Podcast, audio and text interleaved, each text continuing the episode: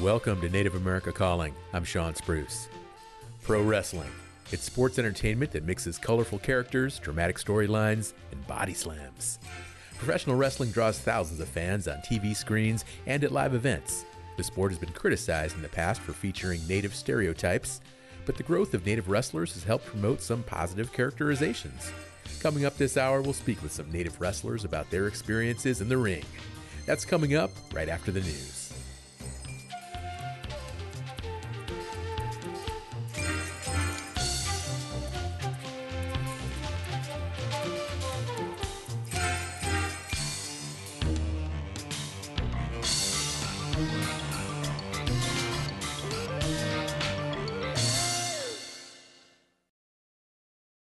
This is National Native News. I'm Antonia Gonzalez. Lake County commissioners have officially voted to pull out of an agreement to provide law enforcement services on the Flathead Reservation in northwest Montana. Montana Public Radio's Aaron Bolton reports the state will be required to provide those services later this year. Commissioners unanimously voted to withdraw from the agreement between the state and tribes known as Public Law 280. Lake County agreed in the 1960s to provide law enforcement services on behalf of the state across the Flathead Reservation. But county commissioners say taxpayers can't afford to pay for those services, estimated at $4 million annually. The legislature passed a bill in 2021 requiring the state to reimburse Lake County for those services, but appropriated $1 for that work. The law also gave the county and the Confederated Salish and Kootenai tribes the ability to withdraw from the agreement. To make Lake County's withdrawal from Public Law 280 official, Governor Greg Gianforte will have 6 months to issue a proclamation acknowledging it. The state would then be charged with providing law enforcement services on the reservation. CSKT spokesperson Gwen Lankford declined to comment on the county's withdrawal. Governor Gianforte's office did not respond to a request for comment by deadline. In Columbia Falls, I'm Aaron Bolton. It's been a disappointing week for Alaskan Native people waiting to watch Representative Mary Peltola take the oath of office for her first full term in Congress. But until Republicans select a new House Speaker, Peltola and other House members cannot be sworn in. Peltola says the Republican stalemate is a sign of the times, where partisan politics has poisoned government from school boards to city councils. I think at the local level, they're not designed to be partisan, but the partisanship has really crept down to every level. And it's on steroids in Washington, D.C. It's hard to go to committees and talk about the issue at hand because the conversation quickly turns to partisan bickering. Peltola, who's a Democrat, campaigned for her Alaska congressional seat on her abilities to work across the aisle, which she credits to being brought up in the Yupik culture, which discourages conflict and encourages cooperation. Peltola says she'll try to hold on to those values, but it won't be easy. She needs to take advantage of the novelty of her being a Yupik woman, using that position to get their attention on strategic issues that she's working on. That's Jim LaBelle's advice. LaBelle is a retired Alaska Native Studies and History professor at the University of Alaska Anchorage. He believes Peltola is in a position to set a powerful example for the country. One person can make a difference. And sometimes you don't know who that's going to be or when that's going to happen. But when we are rooted in our values, wanting to do good for our fellow man, it could be just that congruence of time and space that Mary is at that could be that one person. For now, Peltola is the one person who is Alaska's lone vote in the House. She became the first Alaska Native to serve in Congress after she won a special election last year to fill out the remainder of the late Congressman Don Young's term. On Thursday, President Biden signed bills into law to restore tribal stewardship of federal lands and ensure federal land management laws respect tribal sovereignty. The bills collectively place about 3,500 acres of land previously owned by the U.S. Forest Service and the Bureau of Land Management into trust for the benefit of two tribal governments in California, the Agua Caliente Band of Kuya Indians and the Kuruk tribe. 3 bills involving tribal water rights in Arizona were also signed. I'm Antonia Gonzalez.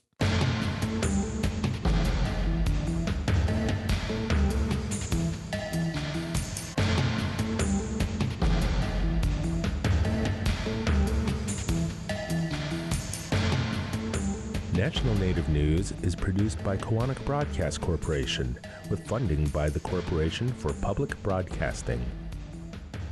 Support by the American Indian Higher Education Consortium, working to ensure tribal colleges and universities are included in our higher education system. Information on 37 tribal colleges and universities at aihec.org. A historical master trauma class taught by Dr. Ruby Gibson and staff provides tuition-free online training to tribal members who are therapists, counselors, social workers, and traditional healers. Enrollment deadline is March 24th, 2023 at freedomlodge.org, who support this show.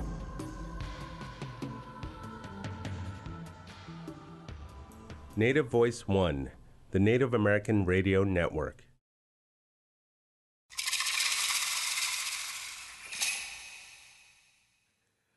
This is Native America Calling. I'm Sean Spruce. This is the moment we've all been waiting for the thousands in attendance and the millions watching around the world. Ladies and gentlemen, let's get ready to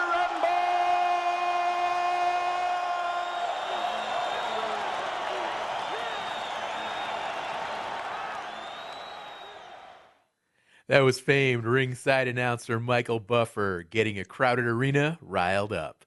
And he's helping us set the stage for today's topic, professional wrestling. Pro wrestling is a sport filled with iconic characters, storylines, and plenty of violence. In the 1980s, professional wrestling popularity exploded with the emergence of the World Wrestling Federation. It continues to have legions of fans. The sport has a long tradition of non-native people performing as Indian characters that play up stereotypes.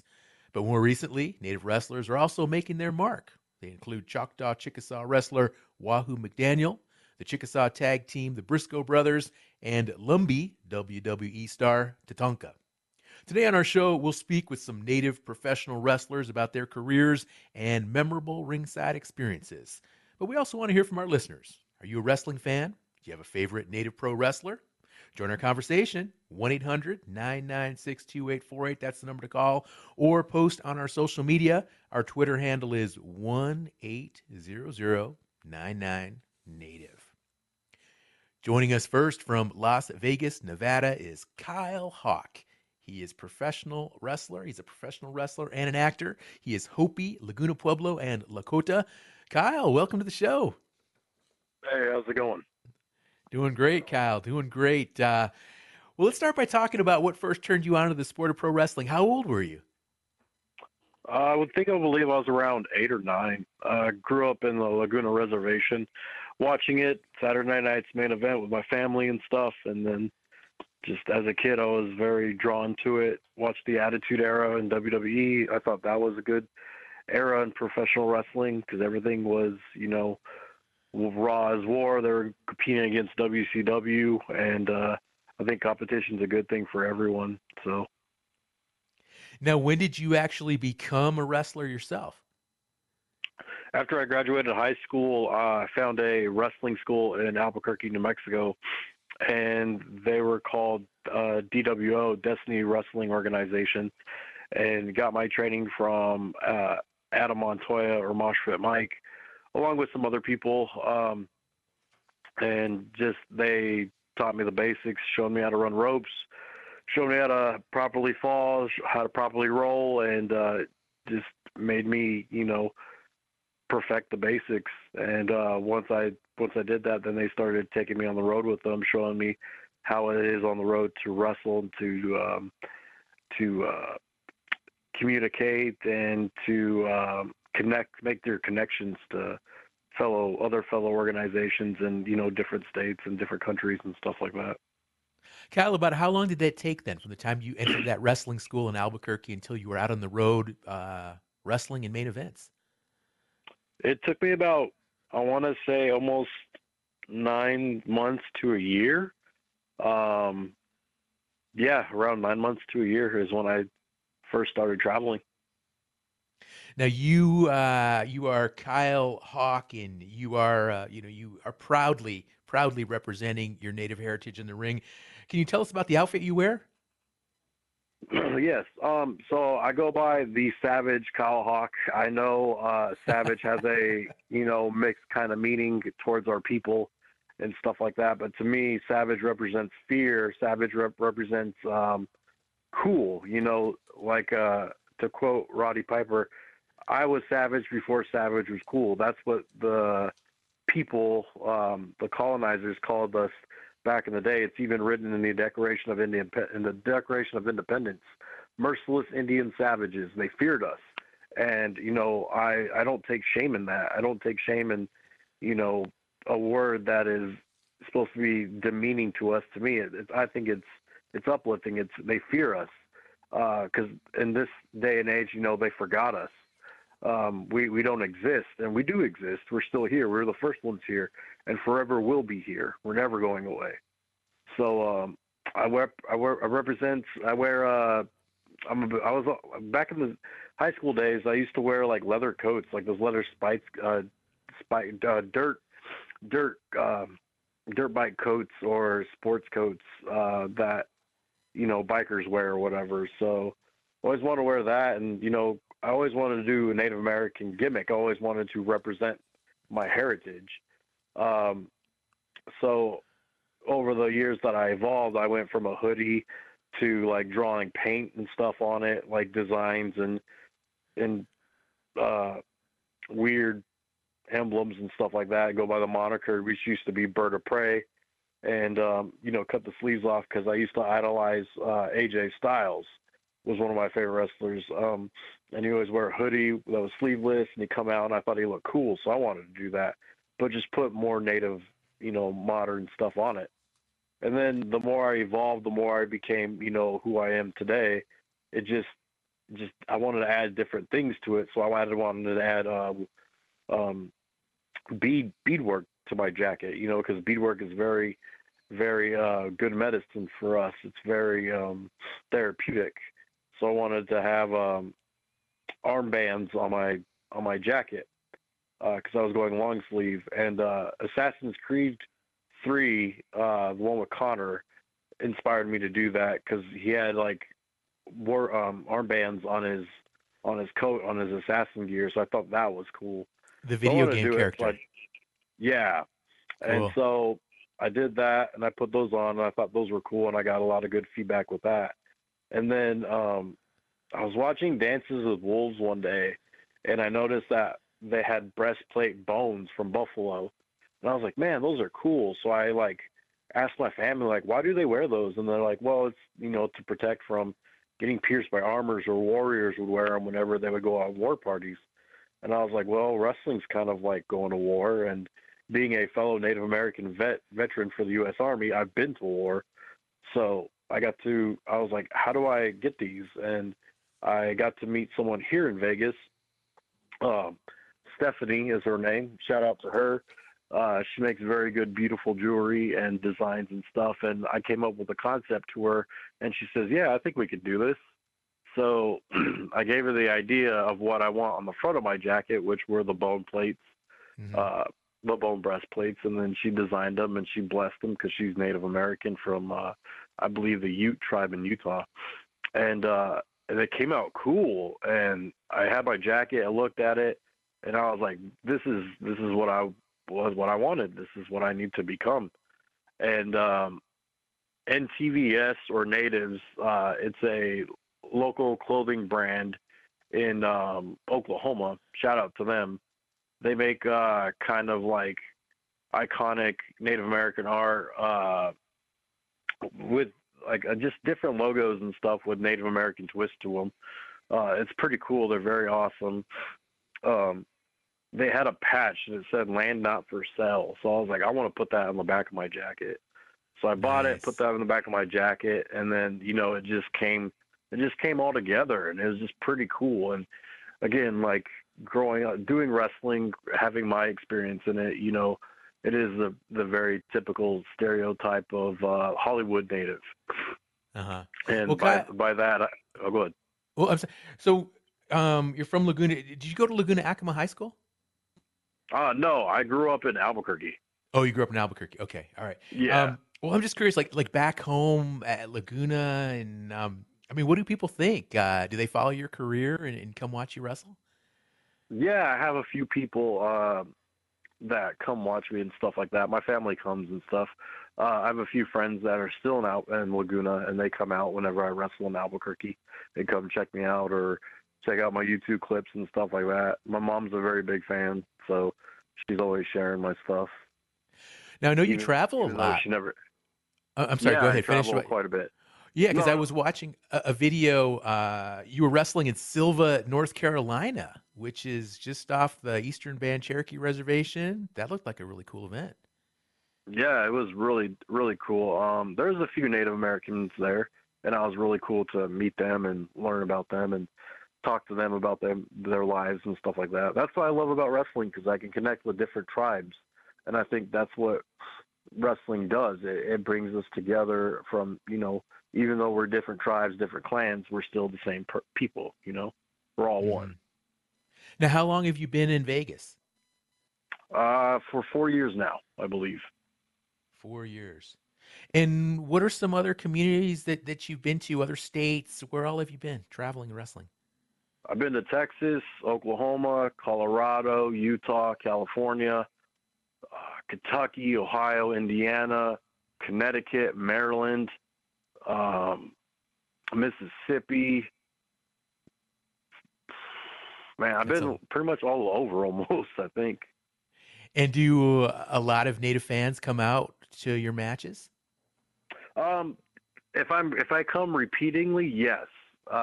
Oklahoma's a big territory for Native Americans, so of course they always come, which is awesome.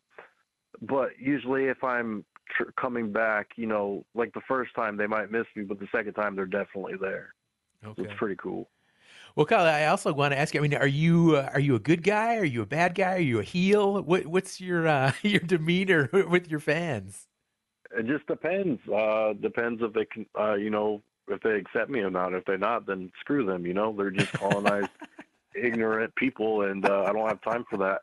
You know, they're over here telling, you know, oh, you don't belong here, and it's like, yeah, I do. You know, I'm the first one here. You're ignorant.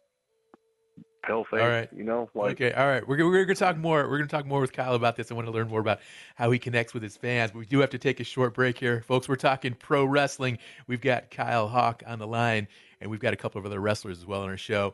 Phone number is 1-800-996-2848. If you have a question, we'll be right back.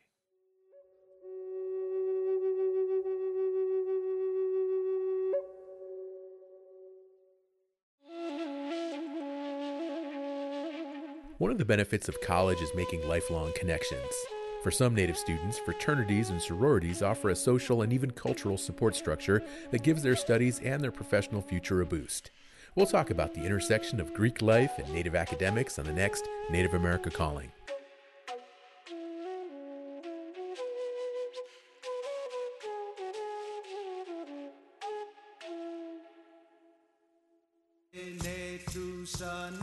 My precious relatives, don't miss your Medicaid renewal letter. Make sure you get this renewal letter so that you're not left out in the cold. Check that your local Indian healthcare provider or state Medicaid office has your current mailing address. For more information, talk to your local healthcare provider or visit medicaid.gov/unwinding, a message from the Centers for Medicare and Medicaid Services. Thank you for listening to Native America Calling. I'm Sean Spruce. We're speaking with professional Native wrestlers. We also want to hear from any pro wrestling fans today. Who are some Native wrestlers you've enjoyed watching over the years? What do you like about the sport? Have you ever been to a live professional wrestling event? Join the conversation at 1-800-996-2848. And we've got Kyle Hawk on the line right now. Kyle, before break, I really enjoyed listening to you talk about your kind of take it or leave it approach with your fans, and this is who I am, and you love me or not, I'm just here to stay. And but it sounds like you've taken a fair amount of racism in the ring at times. Oh, definitely. I've had fans tell me, you know, go back to where you came from. And I'm like, yo, I'm from here. You guys should go back to where you come from. Like, you guys are European, so you're not from here. And I think it's funny when they say that. Well, is it, I mean, do you sense a real hostility from it, or is it all just kind of part of the emotion and the excitement, the entertainment value of the sport? What's your take on that? Well, that's the cool part about wrestling. Like, I can tell my story, and it's the story that I'm telling, and they don't like it. So therefore, that's how they perceived. You know, I can really get under people's skins and, you know, mess with their emotions to the point where they don't like it. They don't want me there. They don't want me to be around. They really hate me, you know, and that's the key to make wrestling real, because wrestling is real. Wrestling's to me, you know, it's not a, to use the term fake. It's not, it's real drama, real action, real live stunts. It's just, you know, telling stories and storytelling. And that's what natives are good at. And for me to be able to get in front of a crowd and have them hate me and boo me and, you know, don't want nothing to do with me and make the other guy, you know, look like the biggest action good guy ever, you know, that's my job. That's what I'm supposed to do. Whereas if the table was turned, you know, I'm the biggest, greatest hero, and, you know, I'm happen to be Native American, and, you know, they're like really behind me. And, you know, it just depends on who you're working with and the chemistry you have. But more importantly, it's how you connect with the crowd, how you connect with. That's what lacks today in pro wrestling. I think there's no storytelling. People are wrestling for the boys in the back rather than wrestling for the people that paid money to come see us. If that makes sense. That makes a lot of sense. Yeah, it really does. People wrestling for the boys in the back, and because showmanship is just such a huge part of it, I imagine. And Kyle, we've got a caller on the line right now, Tyler, listening in Crown Point, New Mexico, on station KZCY. Tyler, you're on the air.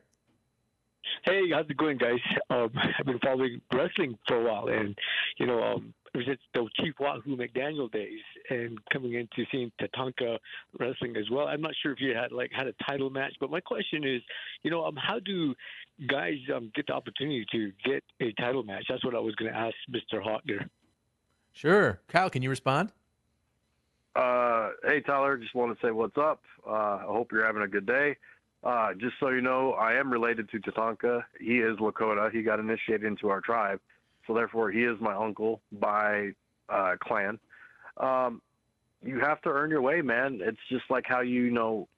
It's like in any other sport. You have to like win, just have a bunch of wins, and you know, get the crowd behind you. It depends on the promoter, honestly. It depends on who wants to push the person who wants to go against their champion, you know, or if their champions, you know, already had their run, they got to find something new, something fresh. So. You always got to keep evolving as a wrestler. You always got to keep the crowd entertained. The more you have the crowd, the more you have the people behind you, the more the opportunities will come, and the more titles or matches or whatever you want to get will come. All right. Well, thanks for that reply. That was Tyler with a question, listening in Crown Point, New Mexico. We've got another caller, Gary. He's listening on station KPBX in Spokane, Washington. Gary, you are on Native America Calling. Well, thank you. It's great to be here.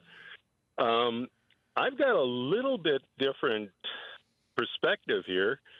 My daughter is, I'm Northern Cheyenne, and my daughter, while she was in college, was invited to go work out at a gym. Well, it turned out that the gym that she was invited to was a Lucha Libre gym, Lucha Volcanica, on the other side of the state, out on the western side of the state. And that evolved into a profession for her, and she wrestled in Arena, Mexico, as Avispa Dorado. And it's very, very closely related to American wrestling, but a little different perspective. It's all about storytelling, good versus evil, and it's really kind of interesting to listen to an American pro wrestler and have a Mexican pro wrestler in my family. Yeah, really interesting. call there. Appreciate you up there in Spokane, and daughter wrestled down in Mexico. Let's go ahead and bring in another one of our guests now. Joining us from Meridian, Oklahoma is Victoria Otis, aka Princess Victoria. She is a wrestling booking agent and is a former professional wrestler. She is Samish. Vicki, welcome to the show. Thank you. How are you guys doing today? We are doing great. We're really having a good time talking pro wrestling here. We just heard from Gary up in Spokane. His daughter was a wrestler, wrestled down in Mexico. How long were you a wrestler? About 4.5 years. My career, unfortunately, was cut short due to a broken neck that I received in the ring. Oh, my gosh. Well, and it goes back to what Kyle said. You know, if wrestling is fake, then how did my neck get broke? You know, I've had several injuries in the ring, a broken collarbone, multiple sprains, and you just, it's just, it does aggravate me when people use the word fake. Mm-hmm. You know, I understand. To be a wrestler, you've got to be a ballerina, a gymnast, a psychologist, a wrestler, and a street fighter. Now, and that's called the whole package. And on top of that, you've got to be able to run your mouth. You know, you've got to get up in an interview, and you've got to catch those people's attention so that they stop and listen to what you're saying. Well, Vicki, I'm going to go ahead and just interrupt briefly here, because let's go ahead and play some tape of an exchange that you had with another wrestler. It's a small part of a match from November 1983. I believe this might be in Texas. This is about between you, Princess Victoria, and another wrestler by the name of Judy Martin. Another flying chop across the head. Here comes the Princess diving on top. 1, 2... and not enough for 3. Good work by Judy Martin, saving herself there. Really a couple of accomplished young ladies driving that knee in. Princess just opening a tremendous attack on Judy Martin. Into the corner, buckling up again. Martin with a great recovery, firing the Princess all the way to the center of the ring. When you think one has the advantage, the other one comes fighting back.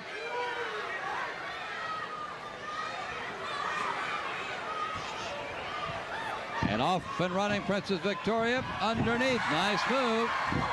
Great drop. 1, 2, 3. The Princess of Canada is the winner. The match, Princess Victoria. Wow. Vicki, do you remember that match? I've had several matches against Judy Martin. So to say that I remember that specific one, no, but I do remember she was a very tough opponent, a very good wrestler. Uh-huh. And later on, after I broke my neck and was no longer in wrestling, her and I are very close friends today. Well, yeah, you know, I just want to ask you, I mean, what is it like to be there in the ring, the crowd just amped up, everybody calling your name, when the announcer introduces you or when you're declared the winner? That must just be some kind of rush. Oh, it is. That's how it's addictive. You know, walking out to the ring and watching the people either hate you or love you. Getting in the ring, hearing them chant your name, you know, or booing you, whatever. It's addicting. And I wish one side of me wishes I hadn't broke my neck, and the other's glad I did, because if I hadn't broke my neck, I probably would have gone on to do battle with Wendy Richter for the women's title. Mm. Wow. Now, Victoria, I mean, going back to 1983, that's a few years ago, and I know you came across some famous Native wrestlers back in the day, Wahoo McDaniel. What was it like back in those days for Native wrestlers in the sport? Well, depends on which side of the ring you were on, whether you were a good guy or a bad guy. I was, it's a funny thing. In the United States, I was, you know, always the good guy. But when I went out of country to places like Japan, Puerto Rico, Santo Domingo, people didn't like me there, you know. And at the time that I did that traveling, Wendy Richter was one of my main opponents. And when I first walked out in the ring in Puerto Rico, I had never been booed before.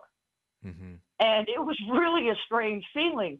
And it changes your whole attitude as to how you're going to wrestle once that happens. Vicki, did you experience the same type of race? I'm sorry, I just want to ask you, did you experience the same kind of racism that we heard Kyle describe earlier? Out of country, yeah. I've been called squaw.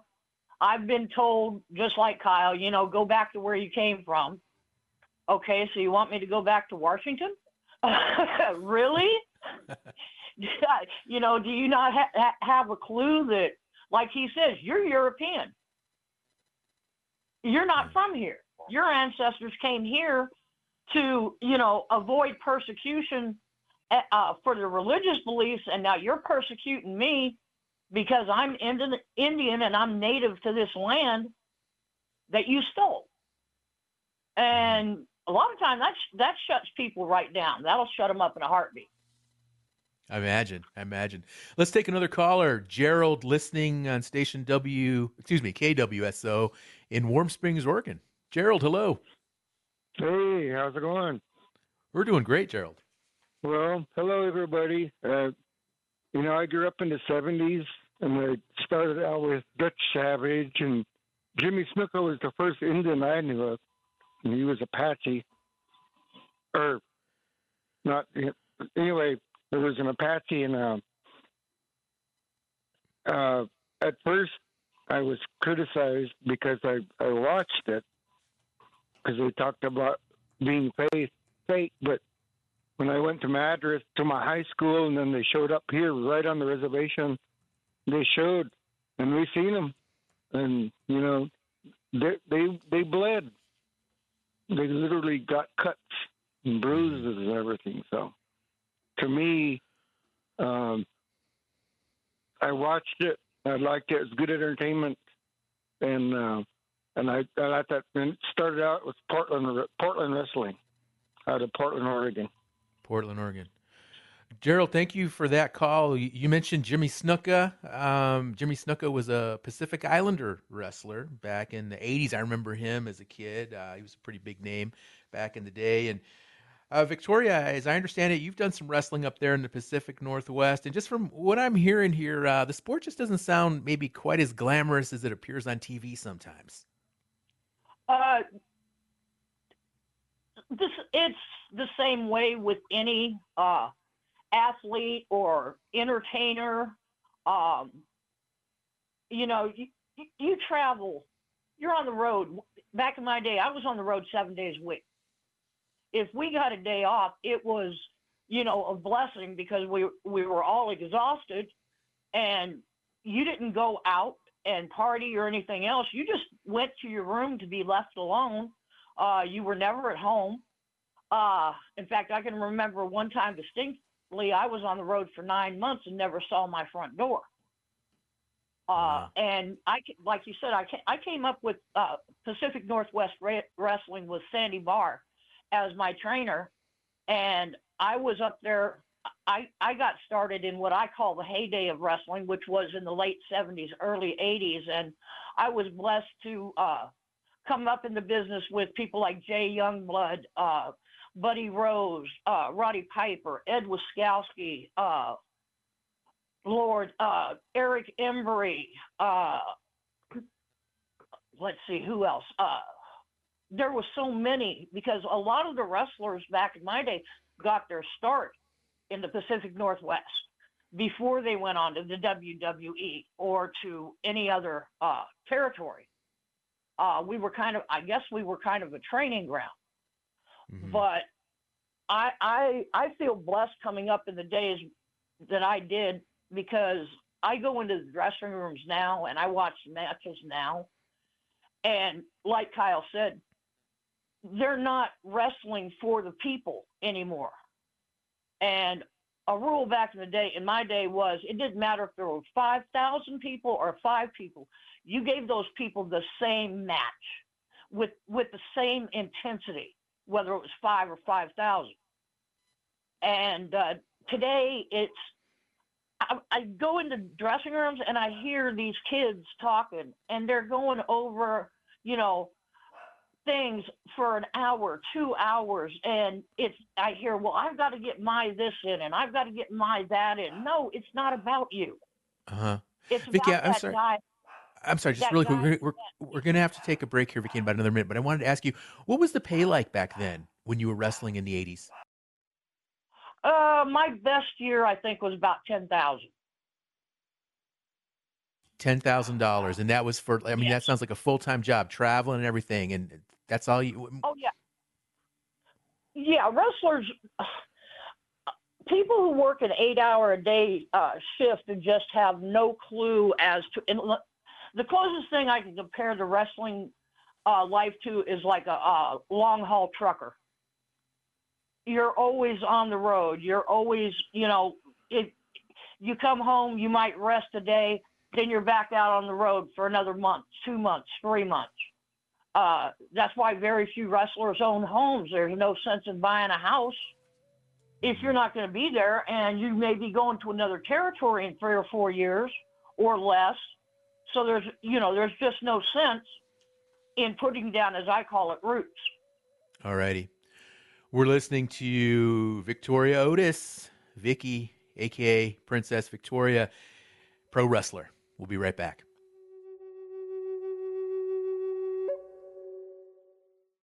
This month and every month, remember, 1 in 3 Native American adults have high blood pressure. Check it at your nearest community health center.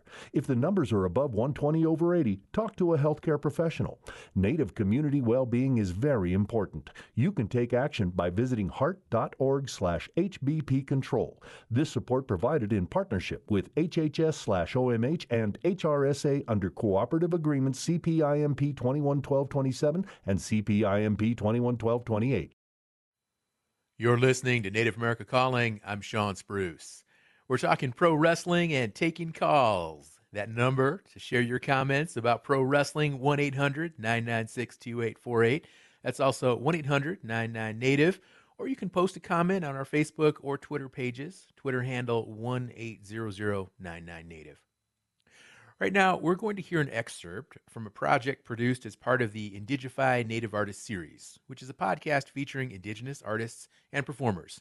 In this excerpt, we hear from Lane Reinert. He's Lingit and Taos Pueblo and practices traditional Chilkat weaving. He says the art form helped him come to grips with his own identity. Here he is talking with podcast host Chandra Safran. What compels us to create the things we make? For Lane, they described the strands of healing, creative instinct, and an ancestral pull that felt instantly familiar. Just kind of reaching into the art form of weaving has been pretty instrumental to like my own healing journey, as far as reclaiming and saying, you know, this is who I am, you know, what I practice, you know, the people I associate with, you know, through that, the countless women that have kind of like helped me along this journey of like, I can do this, even in those moments where there may be like self-doubt and you're kind of, you know, you're kind of grasping, because, you know, as many mentors as you have, there'll be situations in which you kind of just have to put it out there to the universe to help you get through something. And it's like, because they may not be sitting next to you all the time. So you kind of have to reach into that wellspring of knowledge that's out there. And I think for a lot of Native people, there is almost this ability to tap into sort of some sort of ancestral pathway. I've heard you speak really beautifully about, in the practice of weaving, essentially feeling like you are part of this long tradition and sort of being present with your ancestors at times. Right. And, you know, lineage is such an interesting, I think, concept, because I don't think it's not just, you know, genetic, I think, in like X, you know, XYZ, you know what I mean? It may be that, you know, I have a teacher, you know, that taught me one thing, and then a teacher that taught me another, and then, you know, so that's a concept of lineage too. But I don't know, I think it's somewhere out there that it's like, okay, all of our ancestors like had some sort of craft or some sort of skill that they had, whether it was like weaving baskets or choke out robes or any of those types of things. It's like, you know, that kind of memory lives on. So as much as there might be like this trauma, that's this, you know, intergenerational trauma, there's also this other part of it where there's these like gifts that were given. And so for me, that's part of like my journey towards, really embracing my identity as a person. That was an excerpt from the Indigify Native Artist series. You can find the full podcast on iTunes or wherever you get your podcast from. Let's get back to our pro wrestling conversation. We've got another guest on the line now. He's in Bismarck, North Dakota. His name is Eric Bearspaw, aka Chief Littlefoot. He is a traditional dancer, musician, and professional wrestler. He is Stoney Nakoda. Eric, welcome to the show. How's it going? It's going great, going great. Chief Littlefoot, that's a catchy ring name. How'd you come up with it? Well, you know, when we first start off, like, before we do it, like, I want to say in my language, in my Nakota language, and I want to say good day, everybody, like, good afternoon. Is we say, Ambawa Stenu, Dokinya Omewo, like, you know, it's like we say good day. How are you guys doing today? Thank you for that introduction, Eric. Appreciate it. Yeah, well, I start off with when I was in with micro wrestling, and back in January of like last year when I started off with micro wrestling, and I was like, this guy Jack Deller was telling me, you know, like he was calling me at least like a couple times, like though, like being a Native American little person, like I don't want to say the M word, but it's a little Native American person, like say they got like these other wrestlers that they got in here. At first, you know, I kind of squirmed down watching YouTube because I was a real big wrestling fan of Here Today, you know, till The Undertaker lost his streak, and I kind of died off of watching WWE because The Undertaker was my idol, Mark Calloway, of AKA The Undertaker, the Phenom. It was my idol back then. Like, I watched him wrestle ever since I was a kid and growing up, and I kind of like every time when I always give myself a black shirt, and I cut like kind of like zigzags off my black shirt, and I have like a real big black leather jacket, and like I was like the mini Undertaker, and you know I was just, and I was just wrestling with my nephews on the mattress, and you know they took the fall for me, and I picked them up over my shoulders, even though they're like 200 pounds or. There are big guys here. I ended up taking up all my soldier, and then they kind of like locked in, and I kind of like watched so much wrestling back then. Like I did the tombstone pile driver on my nephews, and and we kind of like they kind of put this out on like say that they put it on like on a broadcast, like this boy kill him with a clothesline. Like they said, don't try this at home, you know. But we like back then before they put that out, we still like we like tombstone him and choke slam him, and and that's when I start learning the Undertakers and signatures and stuff. And now, Eric, were you in a ring in these early days, or were you just kind of doing this at home? I can't really tell. Were you know wrestling your nephews? I mean, it sounds like maybe you just kind of started learning this stuff on your own, the moves and the techniques. Well, I was like, before I started off with micro wrestling, I was just like watching the Undertaker and the choke slam and stuff like that. And okay. Did you go to a wrestling school similar to what Kyle described?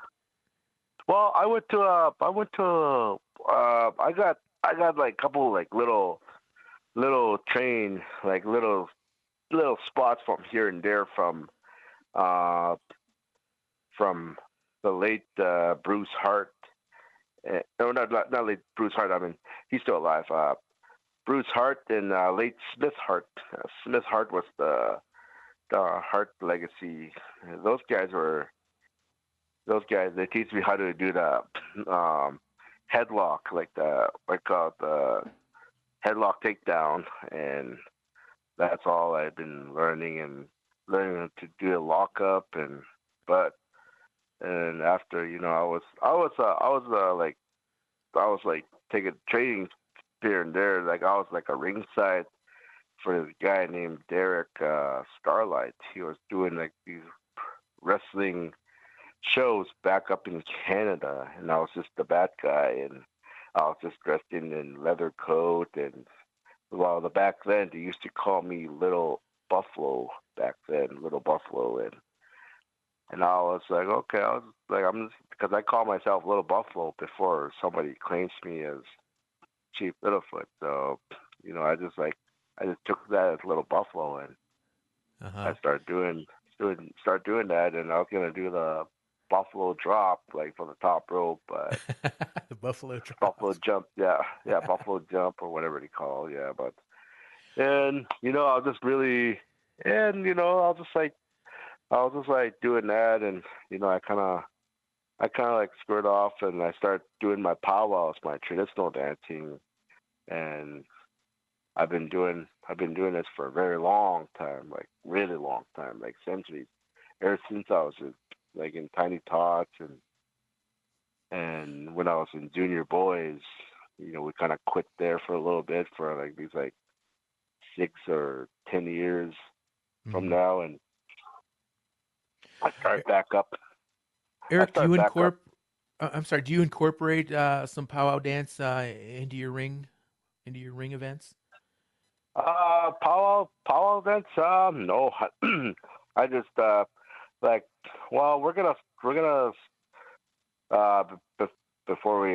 take you through there. Like I'm just telling the stories like what I've been doing, and okay. Like after I'm done my powwows and I see my all screwing down and watching micro wrestling, I saw this micro wrestling. I was trying to look for these micro wrestling dwarfism, and they're like, "Oh, look, it's dwarf wrestling." And I kind of thought about that, and then until I see micro wrestling, and then I asked this guy. His name is Ryan. They call him Flying Ryan. I was asking him, and one of these days, I want to kick you guys' butt. I want to come back. I want to come in that ring. I want to come in that ring and kick you guys' butt. Like, where do I start? I was really mistaken, because I seen them all fighting and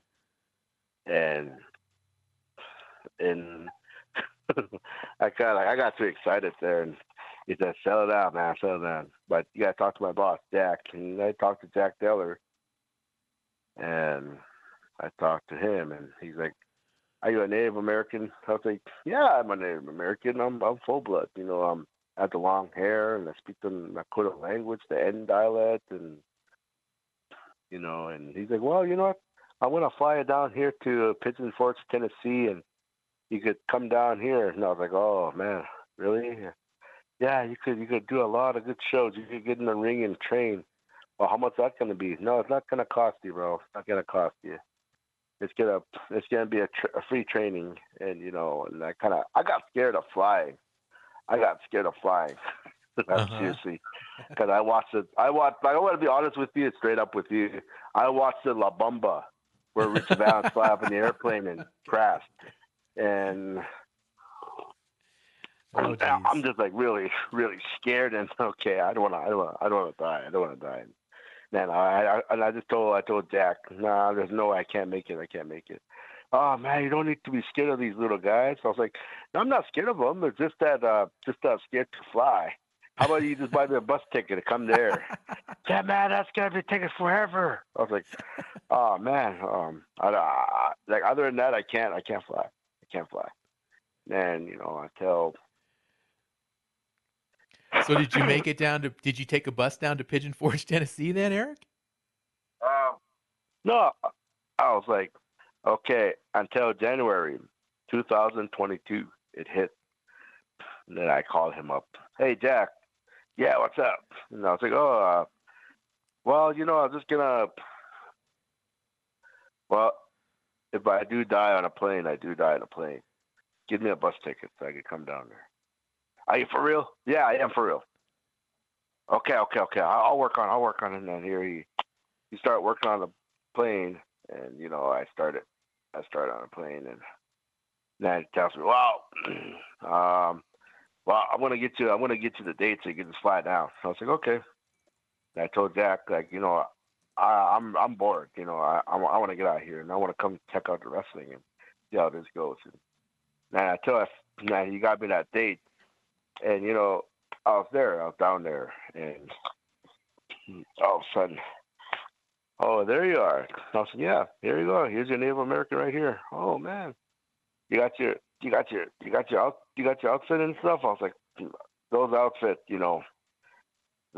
that I'm wearing in a powwow circuit, you know, I respect that. And I don't want to use that in my wrestling gimmick, just to be respectful. And as I speak, and as I say, you know, if you're going to be wanting to wear something like my powwow regalia on the wrestling ring, that ain't going to happen. 100%.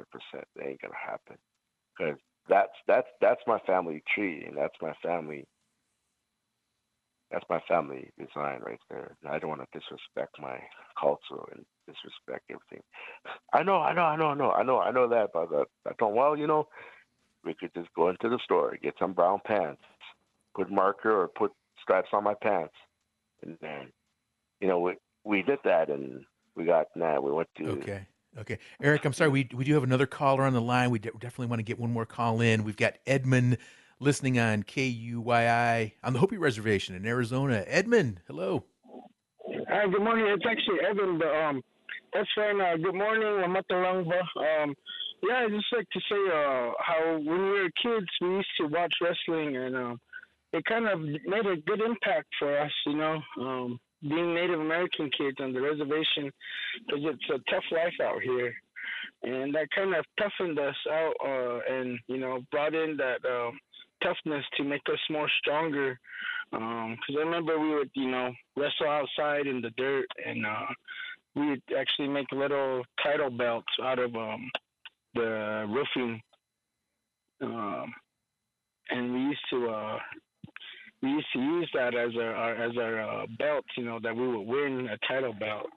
And it used to be fun, and it did a good impact for us, you know, helped us become tough, because when you're out there and you get hurt, you know, as a young kid, you don't really realize that you're hurt when you're energized and when you're doing that. And then so it helped build us, you know, to get courage, and then help us to also, you know, get to know each other real well, even though we, you know, wrestled against each other as kids, and it was pretty fun. So that was what I'd like to say, and you know, it was good way of you know, becoming friends and making new acquaintances with each other in the village. Edmund, thank you. I'm sorry, I got to cut you short. We are going to have to wrap up the show here in just a moment. Appreciate the call, though, and I want to end with Kyle Hawk again. And Kyle, this has just been a really fun conversation listening to you and the other wrestlers talk about your sport. What do you have planned coming up in 2023? We got about another 30 seconds before we got to wrap the show up.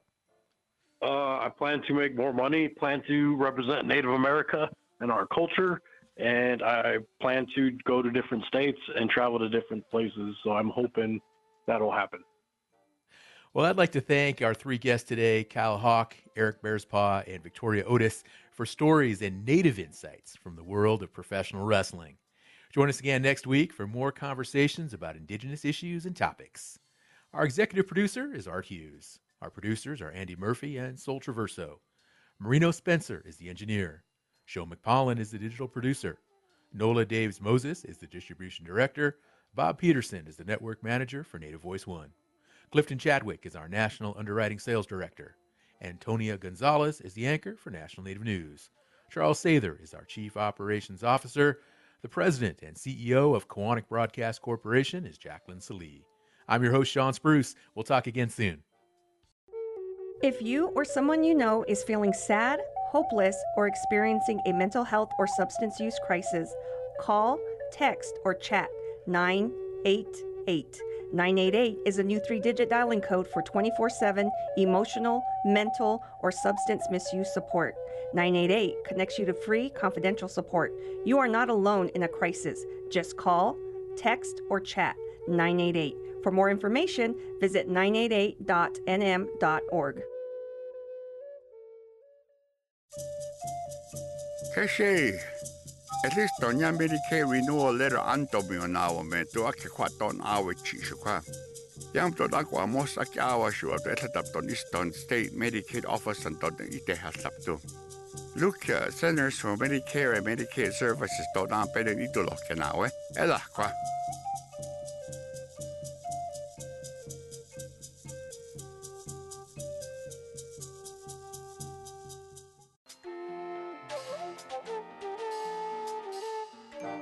Native America Calling is produced in the Annenberg National Native Voice Studios in Albuquerque, New Mexico by Kawanak Broadcast Corporation, a Native nonprofit media organization.